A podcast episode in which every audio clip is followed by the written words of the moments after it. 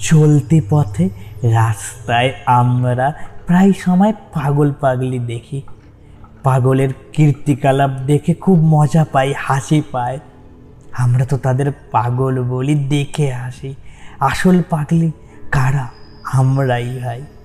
যারা সুখের পেছনে ছুটছি দিবানিশি, পাগল ওরা বদ্ধ উন্মাদ, নয়তো কোনো দুঃখে ওরা কাঁদতে দেখিনি। না কাঁদতে ওদের দেখিনি, কখনো সদাই ওরা হাসে, যেন মনের মধ্যে উপচে পড়ে সুখ আমরা কখনো ওদের নোংরা দেহে কিংবা ময়লা ভাগার থেকে খাবার খেতে দেখে ঘৃণায় মুখ ফিরে নিয়েছি, ছি ছি করি।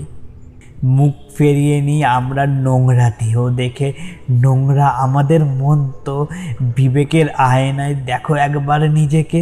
কালো ওদের কেবল বাইরে থেকে, ভেতরটা সাদা।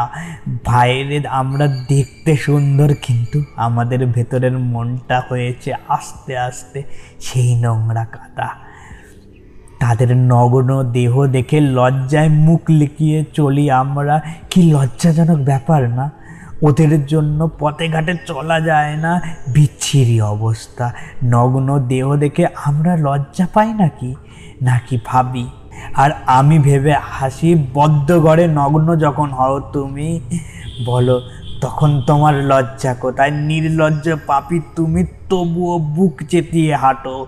এইদিকে ওই নিষ্পাপকে করছ তুমি খাটো। পাগল ওরা নিষ্পাপ তবুও যেন কোনো ফুল। তুমি যে সুস্থ হয়ে তবে করছ কেন এত পাপ? বলো, করছ কেন এত ভুল? বিদায় বন্ধু, আবার দেখা হবে এমনই একটা চেনা পাগলের গল্প নিয়ে। আর আমি বলব সেই গল্প রোজ এই চ্যানেলে, আর তুমি শুনবে। বাই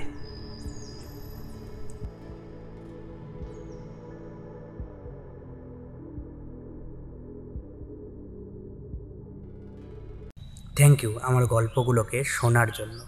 যদি এই রকম গল্প আবার শুনতে চাও, তাহলে ফেসবুক ইনস্টাগ্রাম বা ইউটিউবে গিয়ে সার্চ করতে পারো at the rate I T Z M E K U triple A L it's me Kunal at the rate it's me Kunal search করলে কুনাল দাসের প্রোফাইলটা পেয়ে যাবে। সেই প্রোফাইলেই না তোমার সব গল্পের ঠিকানা দেওয়া আছে।